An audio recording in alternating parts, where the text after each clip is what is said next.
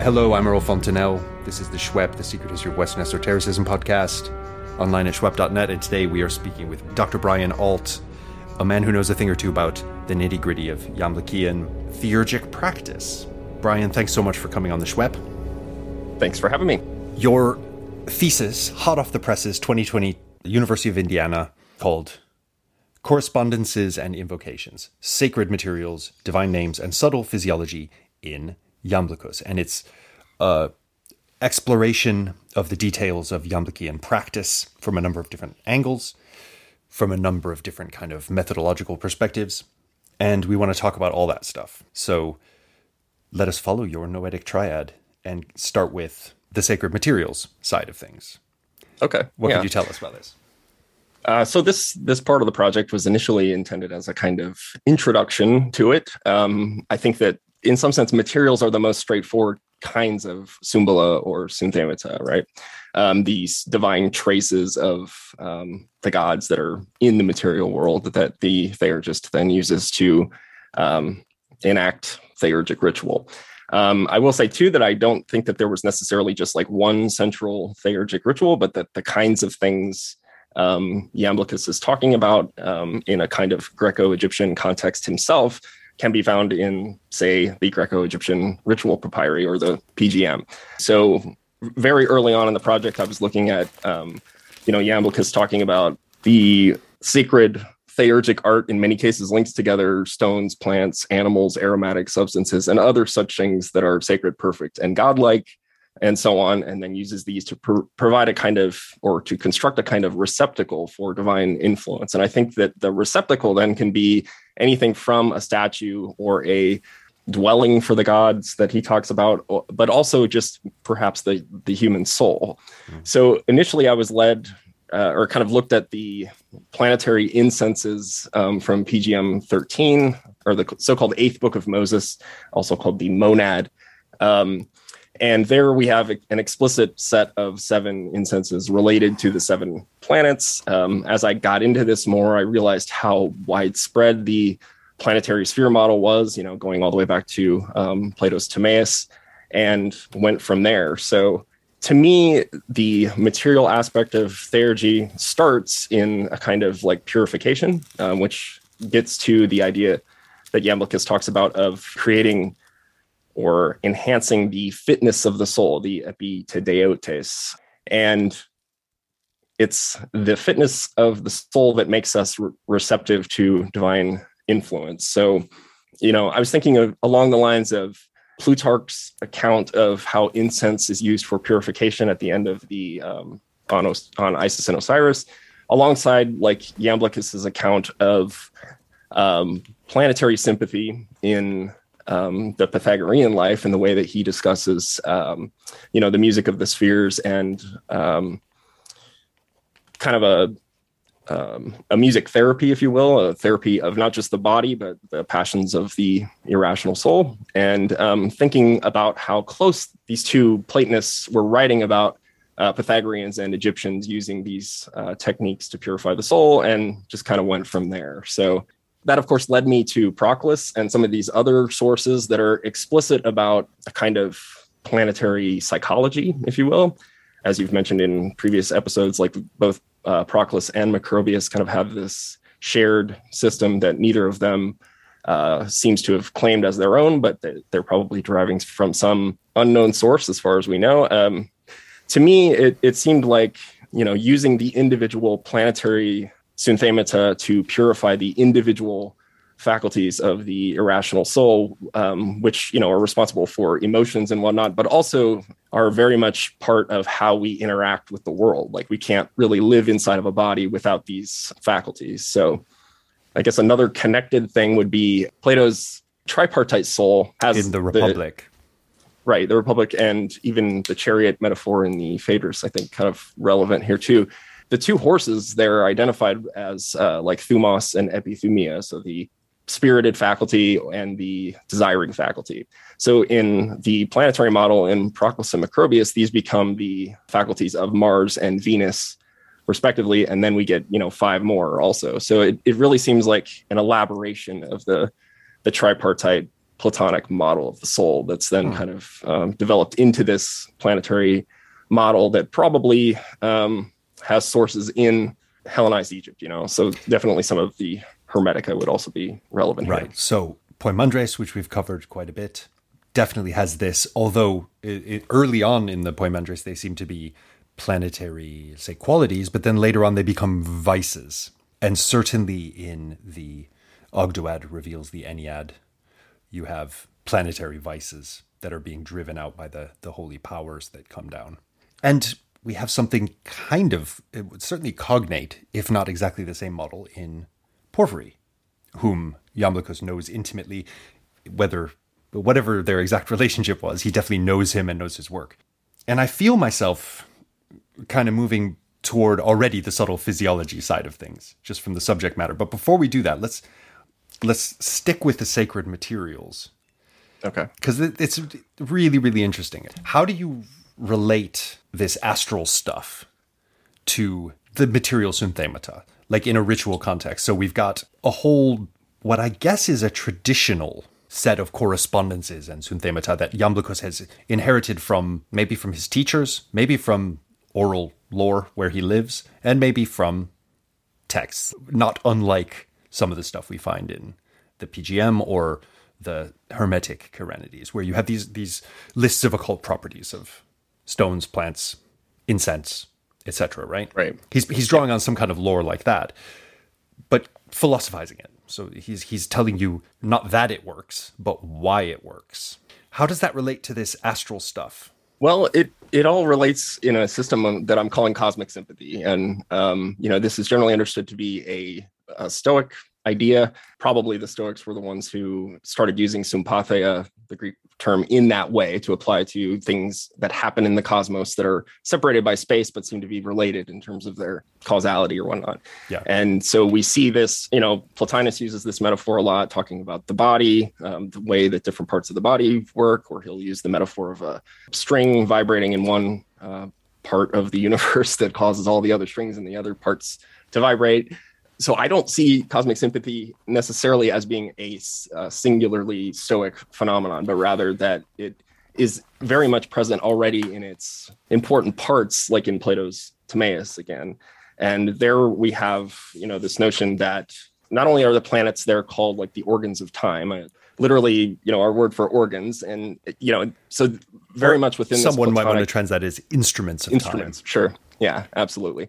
But since they're talking about the uh, cosmos as a living organism, um, I don't think organs is necessarily wrong. You know, so just thinking of these things as being the the parts of the cosmic system. Um, some Hermetic texts even refer to these planets as stoicheia, you know, the elements of the cosmos, even. So you know, under, understanding those as being the primary moving parts of the cosmos, the organs of time, which later become the organs of fate in certain authors like Synesius, very much that model becomes, you know, I, am a former student of John Turner at the University of Nebraska, and he famously said, or famous to me anyway, that um, this was the most important religious text in antiquity, the Timaeus, uh, just by how important it became for later Gnostic and Hermetic texts, and really the whole second century um, effluence of many many new religious movements right? Well, i think also just the way that it it was the master key for when anyone approached an abrahamic creation story whether it be the the jewish one or the quranic version from a philosophical perspective they turn to the timaeus as the interpretive key from philo onward right? So it's right yeah exactly.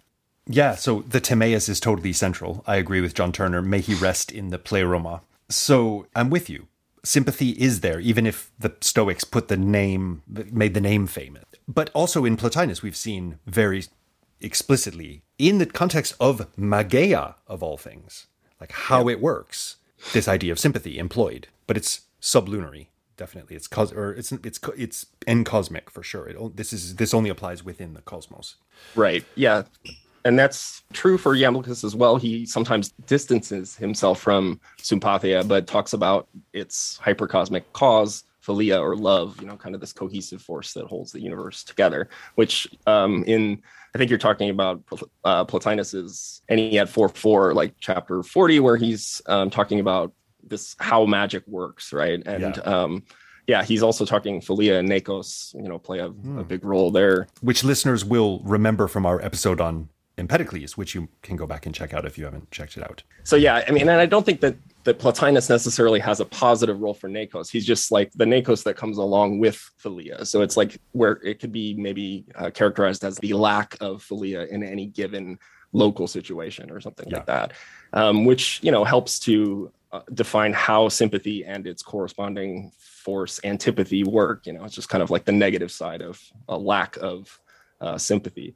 So the way that the Stoic version of sympathy normally is presented as that is that it's like a horizontal functioning thing. So you know, doing one material thing in the sublunar world affects something else in the sublunar world. I would say for the Platonists, at least, sympathy always has a kind of like verticality to it. Um, usually, there's some kind of astronomical or other, perhaps like temporal or spatial reference, basically categories of correspondence, whether those are the planetary spheres or the zodiac or the you know the 36 decans in an Egyptian or Hermetic system, and so on and so on. So yeah, I was really surprised to find so much of this stuff in Plotinus, and I think the the way that that he discusses cosmic sympathy and its relationship to magic is very similar to the way um, Iamblichus deploys these these ideas uh, with regard to theurgy. Word, I agree with you, but Plotinus, of course, has an impassible soul which never really descends into the cosmos and cannot be affected by magic. It seems to be he puts a ceiling on the verticality that you're talking about, right?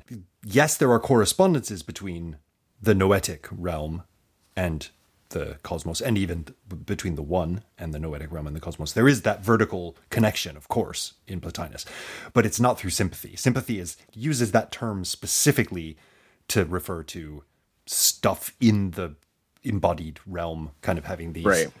uh, quantum entanglement relationships with each other or planetary yeah, spooky action at a distance. yeah, I think Einstein would say. Yeah. Um, the point that Iamblichus, I think, where he might differ from Plotinus is just the idea that the gods are the source of this kind of action at a distance. So even if the the ritual practitioner is doing something, you know, with a synthema of Venus to accomplish some Venusian task, uh, you know, the next city over or something like that, it's still going to be the god or goddess in this case doing the work. I don't know that that's a great example of of theurgy using. it, it probably won't be more something like using a Venusian implement to to purify perhaps the um, the epithumia, right, like the desiring faculty of right. the soul. And now, from the way you're describing Iamblichus, or the way you're extrapolating. So, okay, you're a theurgist, you have some synthemata, you're going to do something, let's call it talismanic, right? using a later term, but this is the, the idea. What are you trying to do? You're not trying to make people fall in love with you. You're not doing that kind of what we might call common gutter magic type stuff because you're a philosopher, right?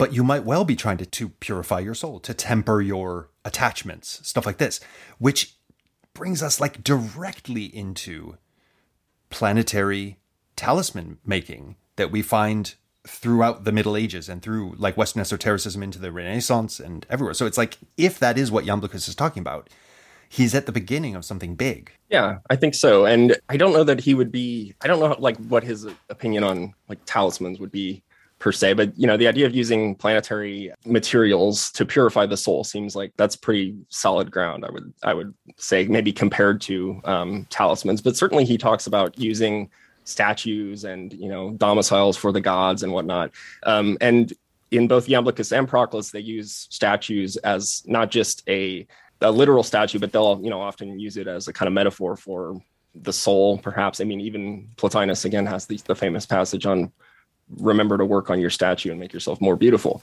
Um, so, yeah, I mean, I think in the PGM you see a kind of miniaturization of you know temple ritual, and it's the kinds of things that like there's a piece that Jaco Dieleman and um, Ian Moyer have talked about. I think it's in PGM 12 or 14. It's one of the bilingual Greek and Demotic papyri, and um, it's basically a miniaturization of the opening of the mouth ritual um, from the ancient Egyptian practice uh, that they use not only on statues but on you know the deceased, like they would do this uh, to yeah. a mummy. So in the PGM, it becomes this elaborate rite to just enchant a ring And I don't remember the exact purpose of the ring there, but yeah, we can imagine, I think, things like that that might enhance the fitness of the soul in a theurgic context. Um, mm. When, when, when we talked about statue animation in the context of the Chaldean oracles, we we did address this Egyptian practice because it's funny that for for the Egyptians this was like mainstream temple cult carried out every day, and this is you know partly what lies behind the apocalypse in the Hermetic Asclepius, where he talks about like the gods leaving the world because Egypt is this great temple. It's like because the reason it's this great temple is because these priests are working tirelessly to draw the gods down and keep them here and, and put them everywhere and kind of create this whole god architecture in Egypt. And when the temple cult fails, that fails, and humanity is screwed. So the fact that this ritual is, we find it in a kind of privatized form in the PGM is fascinating. So you, you don't need the temple anymore. And in fact, you don't you don't have a temple anymore, so it's it's a good thing you don't need a temple anymore. But right. you could just get on with it in a kind of small scale, private, entrepreneurial way. Yeah, and so this whole idea of like astrological remediation seems useful too. And I, you know, Iamblichus doesn't really talk about this a whole lot, other than to, you know responding to Porphyry um, his questions about the planets that are uh, supposedly responsible for negative influences on Earth, namely Saturn and uh, Mars. And Iamblichus says, well, no, that these aren't really bad. They're, that's just um, us as parts of the cosmos as a whole experience things um, at, in a bad way. Um, and so I think, you know, thinking of the soul's descent through the planetary spheres and you know picking up influences at each uh, station and then the moment of birth or just prior to birth. So you know the planets being arranged in a certain configuration in which some of them are in good places and others are maybe not so good places. The faculties of the soul that are picked up there that are necessary for you know living in a body things like perception and the animating forces and um, even the spirited and desiring faculties and so on um, you know some of them break. And again this this all goes back to uh, plato's timaeus. He talks about how coming into the body is such a traumatic experience that throws off the revolutions in our heads cognate to the revolutions in the heavens. So I think there, like the idea of astrological remediation might be a kind of room for, you know, talismans and that sort of thing in theurgy. Although I don't know for sure, you know, if that's what they were right because Iamblichus doesn't doesn't get into it, right? Um, right. Porphyry does give us a lot of data on this in his uh, book about embryology and in lots of other scattered places. And seemingly, he really does view the descent of the soul as a step by step descent through the, the spheres. And that our vehicle is actually made of these planetary uh, influences. Now, at the risk of jumping ahead to the subtle physiology stuff, Iamblichus has a very different take on the vehicle from Porphyry. Do you want to lay that out? Because you discuss it really well in, in your thesis. And um, sure, and it, it's kind of impossible not to discuss these things together. The, the idea of like material purifications of the soul and then the faculties that are uh, imparted from the planets. So for Iamblichus, he talks about a, a luminous and ether-like vehicle. The luminous body is just this permanent thing that the the soul acquires that's made of this rarefied material, you know, uh, ether or pneuma, and it's that vehicle that you know allows the soul to move around including like prior to uh, birth so it descends through the planetary spheres picks up accretions or influences along the way and you know these can be understood i think as just like attaching to the vehicle and in that sense it's slightly different than than Proclus's take on it. Proclus has two vehicles, a pneumatic vehicle and a uh, luminous one. And it, the luminous one, like Iamblichus's luminous vehicle, is immortal, or at least survives longer than the pneumatic one. There, it seems like Proclus, the pneumatic vehicle, is perhaps the influences from the planets. Whereas for Iamblichus, who doesn't have this extra vehicle, he just kind of accounts for them as accumulations on the on the soul and its vehicle. And it's these things that constitute, you know, the irrational faculties of this hebdomadic soul. But it's immortal, um, right? But presumably the the planetary influences would be uh, shrugged off upon reascent, right? Uh, mm. Just like you know we get in uh, the Poimandres and and other sources. As a general principle, the idea that ascent is going to involve divesting yourself of those things is clearly a common thread across the Hermetica. Probably the Chaldean oracles, even though they're not explicit about it, just seems quite obvious that that's something like that is happening. I mean, they probably were explicit about it, but we don't have enough of them. And right. And and Porphyry for that matter. But it, what's interesting to me about this Augoeides um, and Aetherodes Soma or Ochema is that it's this eternal it's it's actually created by the demiurge right? It's like the the precise identification of the demiurge in Iamblichus has has given a lot of scholars pause but it's noetic anyway. It's like from the the noetic uh, triad for sure. So above right. the cosmic level. So the the ochema is this sort of it has the same kind of um, gravitas as the soul itself in a way even though it's sort of quasi material which is i think a new thing in Iamblichus from from surviving Platonism, right? I mean, Plotinus thinks there is a nomadic vehicle, but he just doesn't really talk about it very much. He doesn't think it's that important. For Porphyry, it is really important, and for Iamblichus, it's seemingly not only very important, but of a like a great stature in his system. Yeah, it seems to be. The question is, you know, like where did this thing come from? And you've covered all this, so I'm not going to go over all the evidence or anything, but you know, it, less about where it came from and more just the idea that like you know, there were lots of different ways of talking about what seems to be a pretty similar phenomenon. The, you know, this notion of the soul or some vehicle of the soul descending through the planetary spheres, acquiring influences, and then also being the source of perhaps something like an out of body experience, you know, or um, or to be able to move through the planetary spheres or move through the cosmos while still alive, even, um, which seems to me to be kind of an essential source or an essential role for the the vehicle for Iamblichus, and I perhaps that's why it's significant. But I'm pretty much speculating here. I honestly haven't thought about that question a whole lot. Well, I like it. This makes perfect sense. The Ochema for Iamblichus, as for Porphyry, is the site of, among other things, fantasia, the faculty of imagination, which we should not confuse with the modern uh, meaning of imagination, is just sort of making stuff up, but the way that the soul projects images before the mind's eye. Um, so all the sensation, all the sense data that comes in through our. So I'm just going to do a bit of quick Aristotelian theory here. All the sense data that we pull in wouldn't be accessible to us if we didn't have the fantasia, which kind of makes it into a movie. Which, to be fair, is very sophisticated psychology because you do need something like that, right, to account. Yeah, for, exactly. To account for the way we perceive the world. And that takes place in the Ochema, not in the soul itself. So that the Ochema is this sort of movie screen with sound and vision and smell and everything that allows the soul to perceive the world, right? So it would be indeed the perfect place to experience other stuff like cosmic ascent. Right, exactly. And you know, talking about the the Ochema as the a kind of screen or whatever, a kind of pneumatic envelope upon which images of the gods are projected. I mean, this is obviously a modern metaphor, not Iamblichus's, but um, I think it I think it kind of works for how they thought about it. I mean, both Iamblichus and Synesius, who probably was drawing on uh, Iamblichus significantly in his uh, account of how prophetic dreams work, um, you know, both of them talk about the pneuma as the substance of the imagination, and that seems to be like a really important idea not only for you know understanding how like how neoplatonic anthropology works or psychology, but the notion of purifying the vehicle either from planetary influences or just getting the planetary influences to work the right way um, is essentially what allows this pneumatic screen, if you will, to be clearer and to allow us to perceive more readily the images of the divine that that come to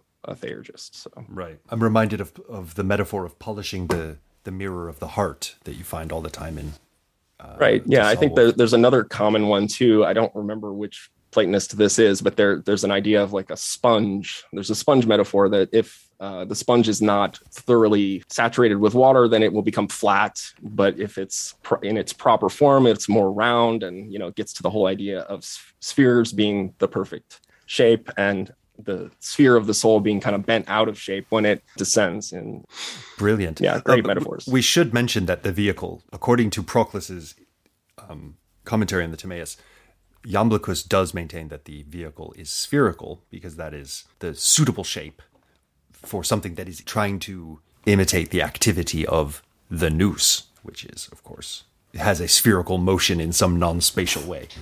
So we right. have a spher- spherical, immortal, subtle body acts as our interface with the cosmic realm. It also acts as our uh, vehicle in a very literal sense. And I, I really like how you bring out the function of, you know, like it's really a vehicle. Get in the whip. We're going to the Uranos.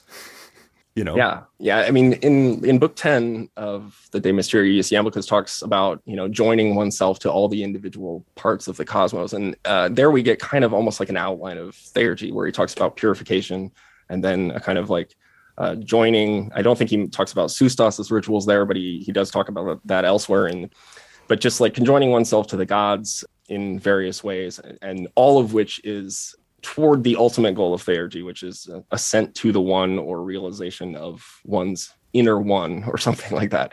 You know, so I, I think that the amount of preliminary work for the theurgist, according to Iamblichus, is very voluminous. Like he talks about how you know at the end of one's life, one would be lucky to have uh, one of these experiences, and then it you know certainly wouldn't happen uh, to everyone.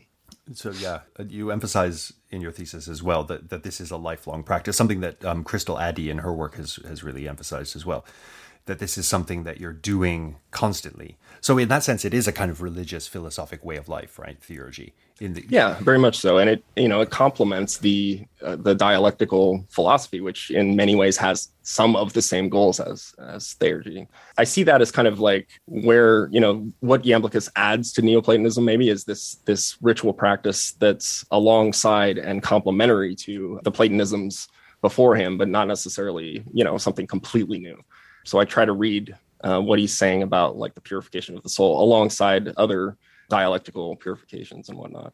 Hmm. And I think that's where, in terms of the common understanding of Iamblichus, that's what's often left out of the, the account of theurgic practice is that these people were philosophers, you know, and and this is philosophy in, you know, as a way of life, as Pierre Hadot famously said. And you know, not simply like academic philosophy as we might envision it nowadays, but even prior to or um, in Platonisms that didn't have a theurgic element, they were very much practice based in some sense. Yeah, I, I couldn't agree more. And I think in, in our coverage of Iamblichian theurgy, one thing that all the scholars we've talked to have agreed with is that the old Dodsian manifesto of the irrational dichotomy between theoria and theurgy Theurgia does not hold water historically or theoretically or methodologically, but I like the emphasis you bring to it. What can we say about divine names, which I guess in a way could be seen as the other big type or category of synthemata that the theurgist is going to use, not just the material stuff, right, but the words. Yeah, and, and this gets back to what I was talking about just briefly earlier about how I was thinking of the material stuff as being kind of an introduction to the discussion of what Gregory Shaw calls intermediate synthemata, right? Like names, numbers, even um, images, that sort sort of thing. So yeah, I think in some of the ways that Platonists discuss names is very similar to the way that these same thinkers discuss like divine statues and whatnot. Especially in Proclus, you see the the analogies between statue and name, you know, almost discussing, or I think he even calls uh, names like verbal statues or uh, verbal icons. So all, everything that we've said about material synthemata as reflecting the influence of a given divine power, um, you know, as a kind of like imprint or signature, even in a sense, like having an iconic relationship with the the god that it refers to. In the same way, like names can be understood as a kind of like imprint or icon of a divine power. And this really gets back to, you know, there's two famous debates, one in the the De Mysteriis and then one in uh, Origen's Contra Celsum, right? And they're both both Iamblichus and Origen are arguing for this divine inspired theory of language, which you know ultimately comes from uh, Plato's Cratylus, and then on the other side we have Porphyry or uh, Celsus arguing about or saying that names are purely conventional, which gets back more to um, Aristotle's idea of this. So it's it was also fascinating to find that conversation happening, you know, regardless of religious borders and that kind of thing. This was a, a very widespread theology of names, if you will, uh, very similar to how widespread um, cosmic sympathy was, I think. Mm, that's something that will play out very much in the history of Western esotericism going through the Middle Ages, where you'll again have not only the idea of that the scriptures are somehow, in some sense, the speech of God, right, which presents all manner of uh, philosophical problems that you got to figure out. How does how does that work? But also the question of uh, you know essences being somehow connected to the words that express them versus nominalism, which is actually something that arises am- among a kind of like hardcore of uh, Christian medieval monastic writers, and then that takes things in a really weird new direction. But language as somehow connected to reality is what is lying at the back of Jan thinking. Would you say? Right, and in some ways, this is it, it's very much you know, one thing that Iamblichus and Origen had in common was that they both had kind of this Egyptian context that they were writing within. I mean, Iamblichus was not Egyptian himself, but um, he certainly took on the persona of an Egyptian um, and did it quite well. I mean, the kinds of things that he's preserving about Egyptian uh, religion, despite being dismissed by you know most of the 20th century's worth of scholars as being just exoticizing fictions nevertheless has been shown to be authentically egyptian in much more recent work. I'm thinking specifically of like uh, david klotz's book uh, caesar in the city of amun important for also uh, uh i think i probably discovered his work through um, christian bull's um, hermes book uh, more recently which uh, takes a very similar approach to the material that that i do maybe I could talk a little bit about like an example of a name as maybe reflecting the kinds of characteristics of the god that it refers to.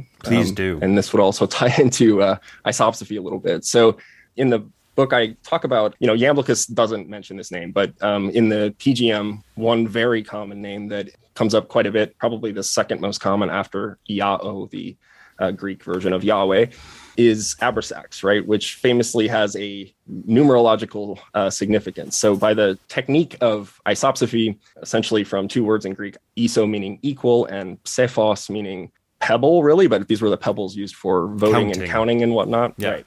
So I, I, will sometimes translate the word psephos as like cipher because it usually is used in a specific way in the PGM to refer to a hidden numerical value of a given name or something like that.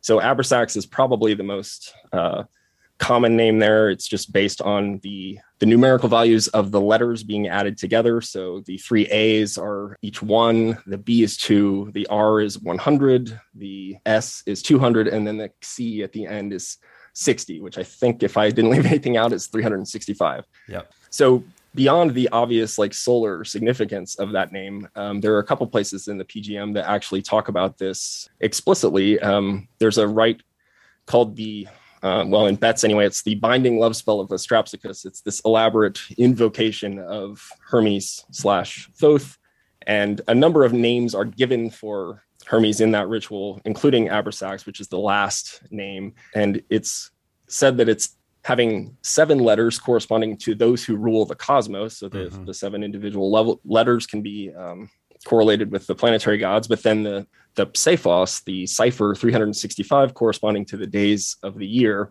um, and perhaps indicating something like transcendence of the material cosmos or um, or uh, rulership over the whole, a bit like the variant spelling of Mithras as Meithras, yeah, which is exactly only exists because they had to get it to add up to 365. Right? right, which is odd because Mithras in its normal spelling is 360, which is enough to be significant in that way. I mean, the Egyptians, of course, you know, had a 360 day year with some extra days added on. Yeah. Um, so it was significant already. But you know, the 365 day year is in our, as far as we can tell, something very specifically Egyptian that uh, it, it's a fudge, you know, that doesn't have like a leap year or whatever, but it it's it worked well enough that it was taken on by like like the decans was taken on by loads of non-Egyptians in the Roman Empire. So it was one of the few contributions to like sort of calendrical stuff that the Egyptians made that everyone absorbed. Yeah and the Ptolemaic version of it even did have a leap day that mm. they included every yeah. every four years. So, uh, yeah, and that influenced the Julian calendar, I guess. Mm. Kind of adapted it from from there. And and that you know that I don't know how far afield this would be, but you know Iamblichus talks about the Egyptians being obsessed with time, right? And he he has this really troubling passage where he says that they have this theurgic technique of ascent that uses only the observation of the correct time. And the, the, Greek word is kairos. And it's the only place that that word appears in the De Mysteriis. And it was puzzling to me that he would think that the Egyptians could just ascend by only observing the right time for these things until I realized, like in my more recent work, I've been pushing things backward in time and looking at as much Egyptian material in the Greco-Roman period and even um, in periods before that as possible to kind of see how much did Iamblichus actually know in terms of his understanding of this. And you know, they really were total inno- innovators in terms of time. You know, we get our 24-hour day from the Egyptians. You know, they had elaborate uh, rituals that they would perform every day that used either water clocks, which they had invented um, in the second millennium BC, or uh, sundials, I guess, to keep track of the 12 hours of the day, which would have been 12 equally divided hours. They wouldn't have been like 12 60 minute hours like yeah, we have. They're not, they they're not any... arbitrary. They shift depending on the season and stuff like that. Exactly. Yeah. So it's 12, 12 equal divisions of the daytime hours and then 12 equal divisions of the, the nighttime. So there's stuff in the PGM that reflects this um, this kind of timekeeping practice and you know looking at all of these things together is is why i think that you know some of these uh, greco-egyptian ritual papyri are very much appropriate for understanding Iamblichus's theurgy in eunapius there's an episode he refers to kairos a couple times vis-a-vis Iamblichus and he he refers to it in a way that isn't making a point about it so it's almost like the reader is expected to understand that these things are done according to Kairos, but he's talking about a sacrifice. He says, when the Kairos came to sacrifice, they did. So this is, I think, pretty strong evidence that the ritual day, let's say, of a Iamblichian philosopher had appropriate times for doing ritual practices. And these are explicitly astrological in Eunapius. So that little piece of evidence, if we want to accept it as being relevant to Iamblichus, Iamblichus's practice, you could be quite minimalist and skeptical and say, well, this is just Eunapius and he puts in all kinds of stuff that we don't really think Iamblichus did. But I, I think it's quite plausible. This indicates like that they've really integrated what you might call katarchic astrology with what they're doing ritually. You don't just do stuff at any old time; you do it at the right time astrologically. Right. Yeah. And even, I mean, there's also a, a Katarchic astrology is, you know, notoriously difficult to calculate the exact time and I, I, would only imagine how difficult it would be without computers like so you know there were even simpler techniques well first of all there were things like the you know just the observation of the rising sun the noon sun and the setting sun. I mean that's kind of like the basis of many of these um, forms of doing things for each of the 12 hours or whatever. But then you get the 12 hour system specifically combined with an astrological hellenistic idea of the planets and called the planetary hours appropriately enough and they start with saturn and mm. descend through the chaldean order of the planets and it's the the permutation that's produced by doing the seven planets over the 24 hours of the day. You get a remainder of three every time. And it's that remainder of three that produces our really weird order of the days of the week that yep. we still use. So um, yeah it's weird to think about that coming from something like the esoteric technique of the planetary hours but yeah. it does seem to be the source. Yeah. So the days of the week are, as far as we can tell, this is how they w- their order will have been derived. Now, this I think is a, a good reminder to us that astrology or astrology astronomy just wasn't esoteric in the sense of marginal, right? It's esoteric right. in the sense that in many ways, like in, in, in the authors like Valens who write about it in the technical sense, they, they present it as a science, like a holy science that must be kept from the uninitiated and so on and so forth. But it's not esoteric in the sense that it's not mainstream in Greco-Roman culture. It's everywhere, from the imperial level down to the level of someone who's just trying to find out what's going to happen uh, in their day-to-day life and has a few obols to spare. It's it's really really at the center of a lot of people's lives in various levels of sophistication and complexity. Yeah, exactly. I think that definitely it can blend off into the the esoteric, but perhaps like you know genethliology or birth chart astronomy or astrology rather um, very mainstream, probably interested even the the great mass of the illiterate, I would imagine, were even interested in this kind of thing. But for those, you know, philosophers and other uh, highly educated people who were working with this stuff, yeah, definitely not esoteric for them. And I, I think this really gets at the idea that you've brought up in previous shows too about like um, how hard was hard determinism. I, I, think for the people who were working with this stuff, maybe not as hard as for the people who are just going to an expert and being told what their fate is. You know, um, certainly they had fewer options, I think, or you know maybe they could then consult with um, a magos of some kind who could uh, wash off their fate and give them a new one, right? As PGM 13, I think, talks about. Yeah, yeah. So there's all kinds of what you've talked about is remediations possible, right? And there's also just the fact that for someone like um, or for a, a Platonist philosopher generally, yes, fate is real, but it's local. Not all of you is subject to fate, right? Um, certainly that's true for Plotinus, but I mean in a in a very strong sense. But I think it's also true for Iamblichus in a way. I think by purifying the soul of the fatal stuff that it gathers on its descent, you make yourself immune to fate, basically. Exactly. Yeah, I totally agree. And you know, the the idea of a body being, uh, you know, a local manifestation of a of a soul or whatever, you know, that's that's just a temporary condition that very much maybe you know maybe that can't be extracted from the apparatus of fate, you know, the planetary spheres and so on. But um, the soul, whose origin is above all of that, is certainly you know free to renegotiate that theurgically, perhaps. I'd love to talk to, to you about two very specific ritual practices that we see reflected both in Iamblichus and in maybe in our magical sources. Uh, first one is systasis, which is something we talked about back when we introduced the Chaldean oracles. What role does that play in Iamblichian theurgy? Well, so he presents it as a kind of ritual. You find lots of examples of almost precisely what he's talking about, it seems, in the PGM.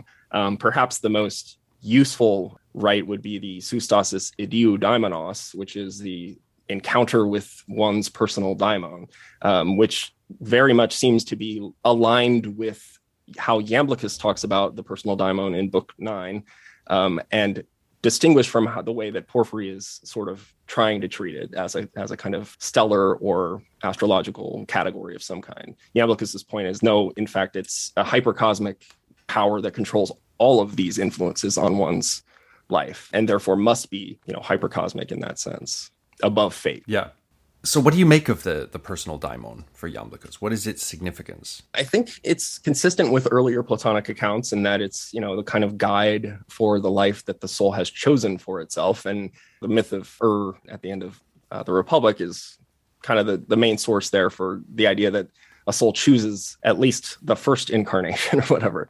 Um, I don't know about how Iamblichus would regard like this idea of subsequent incarnations not necessarily being chosen or whatever, but it does seem that the personal daimon plays a significant role that cannot be reduced to any kind of astrological category. So, you know, Porphyry's quest for the oiko despotes as a kind of indicator of the personal daimon, which is a very influential idea, as I'm sure you know, in the history of uh, esotericism. It, you know, it's even has echoes in um, Paracelsus, even you know, yeah. The, you know. So I think that like for Iamblichus, it's just a much more significant entity, and it guides the individual life until the point at which the theurgist can establish a perhaps a systasis, a kind of encounter with the deity that is above the personal daimon, and at that point, the daimon becomes less significant and the theurgist is working more directly with the deity above that daimon.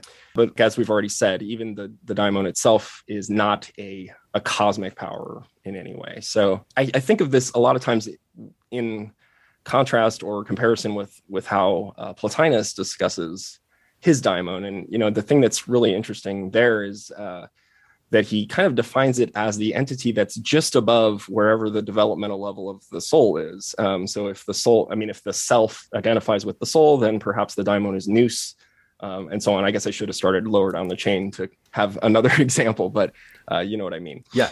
And interestingly enough, the result of the you're thinking of the, the invocation priest, of his daimon, in, yeah, making uh, in his Rome daimon visible to himself anyway, um, right? Is that his daimon is indeed a god, which means that presumably Plotinus himself is a, a daimon esque. He's right. very loose with this terminology, and he'll call gods daimones and daimones gods, and yeah, god, and it's so. a very loose term throughout the history of its use. Um, yeah, even in the third and fourth century, you know, people are using it in vastly different ways. So yeah, that gives us some idea about what systasis might be about. It's it's a, it's a forging of connections, right? It's a yeah, exactly, and that's why you get so many of these words in Iamblichus that are built on the prefix "soon." You know, uh, "soon afe," you know, contact or contact together. Um, "Sustasis," literally standing together, but something like an encounter or a meeting. "Soon thema," "soon sumbalos," and so on. All of, all of these "soon" words. It, you know, so in a sense, like theurgy in that broad sense is about making these connections with the various divine parts of the cosmos, which are ultimately identical with us, right? In this like monistic system of theurgic Neoplatonism, at least, and perhaps Neoplatonism in general, the idea of just making the contact is just realizing or even remembering that you know we're identical in a sense with these with these entities. Right. And speaking of making contact, another way that Iamblichus makes contact with higher entities by looking at them somehow. They they reveal themselves right? What do you think is going on there? Talk. Could you talk about the the leading of light ritual? Because this is some somewhere where he gives us like really concrete. This is how you go about this to some degree. Yeah. So uh, photagogia or photos agoge, I guess the leading of light, um, is two two ways that he'll talk about this. And I think it just has to do with purifying oneself to become a kind of pure receptacle for divine influence, and then being able to see the divine light. Because for Iamblichus, light is what connects everything. You know, it's it's in some sense the medium of philia and sympatheia. It's an immaterial aspect of the gods that just interpenetrates the entire cosmos. And so it's it's a question of setting up a, a ritual i guess in the the way that would utilize the light of the sun or the moon or some other heavenly body. Um, uh, certainly i think practically speaking the sun and the moon would be the most easy but i, I think that additional additional planetary or other stellar bodies is an interesting idea that may get at this whole like planetary remediation idea also. So for Iamblichus, this is just a form of divination, but it's a form of like divine divination as distinct from um, what he would consider more just like human techne, you know, uh, human techniques of, you know, reading the birds or the entrails of animals or what, and that kind of thing. For him, this is an opportunity to create a pure receptacle for divine light that then can be informative in some ways. There is at least one rite in the PGM that uses this uh, terminology, but I would argue that probably some of the others of the bowl divination and lamp divination variety, I mean, especially bowl divination, I guess, since you know you can imagine you know reflecting sunlight or moonlight in in a bowl of some kind would would work. So I, I think that some of those rites may be the kinds of things he had in mind there. Certainly, you know, also maybe not with a medium, just the idea of a sustasis or um, autopsia or autoptos. This is another um, like a direct vision ritual. This is another well-attested um, genre of rites in the PGM that Iamblichus also talks about alongside um. And those rites, whether they um, use a medium or not can still be considered a kind of direct vision. But I think the way Iamblichus means it is direct to one's pneuma, maybe even with the eyes closed. Um, you know, so a kind of divination that doesn't use an, an external medium of of any kind. Interesting. I always interpreted Iamblichus as the ritual he's describing here as being somewhat in the line of various uh, accounts you get of Uh, not just in the ancient world, but even in, into modern. Maybe even we want to talk about Jacob Boehme's profound vision, where he saw some light glinting off a pewter tankard, and then had his great revelation from that. But this this effect that certain like glinting light can just seemingly just viewed through the physical eyes can have on the human psyche, where you suddenly start to go into an altered state and see things you know Okay, interesting. So I wonder. Yeah, if- I don't think I. I don't think I read it that way, but I, I do think that like it very much fits in with what Iamblichus is saying in terms of how inspiration and enthusiasm work. Sometimes like it may not be directly after one does the ritual work. It may be, you know, months later, but you know, still the fitness of the soul is there and ready to deal with it, I suppose, if it happens. Part of what the way I understood um, you know the purifications of this seven part planetary soul were, by looking at the analogy of melothesia which is just the assignment of the parts of the body to various astrological categories you know the I've, i think i went through them earlier. So like the decans or even the double decans which Iamblichus also talks about so 72 of them. In the Apocryphon of John, there's 365 members of the body, even though the list doesn't quite add up to that uh, many. But I, I mean, there are many ways of breaking this down, right? So I, I tend to view these like subtle physiological models based on understanding the cosmos as a living organism to be really just like models that then the theurgist uses ritually to interact with various powers that may have correlates within his or her own person. So, yeah, in my work now, I'm looking even at the different ways that ancient Egyptian uh, thought or ancient Egyptian priests considered the body and its deployment in various symbolic ways. And um, one way that that happens is through this genre of rituals called the Gliedervergottung, which is a German word that means limb divinization, basically, which very much gets to uh, the idea of what Iamblichus is trying to do, I think, maybe with the soul, like soul divini- divinization. The parts of the soul are being divinized separately in a planetary way. But this is a genre of ancient Egyptian spells that go all the way back to the pyramid texts and survive into the PGM, you know, 2,500 years later. And there's a an example in the PGM that's limb divinization of plants. And these are plants that presumably have a kind of sympathetic relationship to some cosmic power already. But then the uh, ritualist is picking it in an elaborate way where the different parts of the plants are identified with different Greek and Egyptian gods in the same way that the deceased would be identified uh, with different gods um, in a kind of like empowerment post-mortem. And you know the applications of this in magical texts do exist also in ancient egyptian the metternich stela um, in the metropolitan museum. It's this elaborate spell for the for curing the poison of a cat. And it talks about all of the different limbs of the cat identified with the different gods. And one pours the water over the stela and then the, the magic is you know incorporated into the water which then can be drunk by i guess the poisoned creature whether it's a cat or a or, or a person. But yeah it's a pretty fascinating way of thinking about parts of the body and the body as like a metaphor for the cosmos um, there are other ways that the Egyptians also talk about those kinds of things, but I'll I'll leave it at that for now. Well, Brian Alt, thank you so much for this discussion of, of the specifics, you know, the concrete stuff, because that's really, in a weird way, more inaccessible to us than the metaphysics and the kind of theory, right? Even though it should be the other way around. It should be that the, the everyday concrete nitty gritty of this practice is something that's known to everyone, but it's the, the subtle interpretation of it that is Iamblichus's own. But, um, you know, it's just always difficult to reconstruct ritual action from antiquity. And I love how you use the PGM and other materials to, in a comparative way, to help us understand Iamblichus. So thanks again and uh, stay esoteric. Thanks. You too.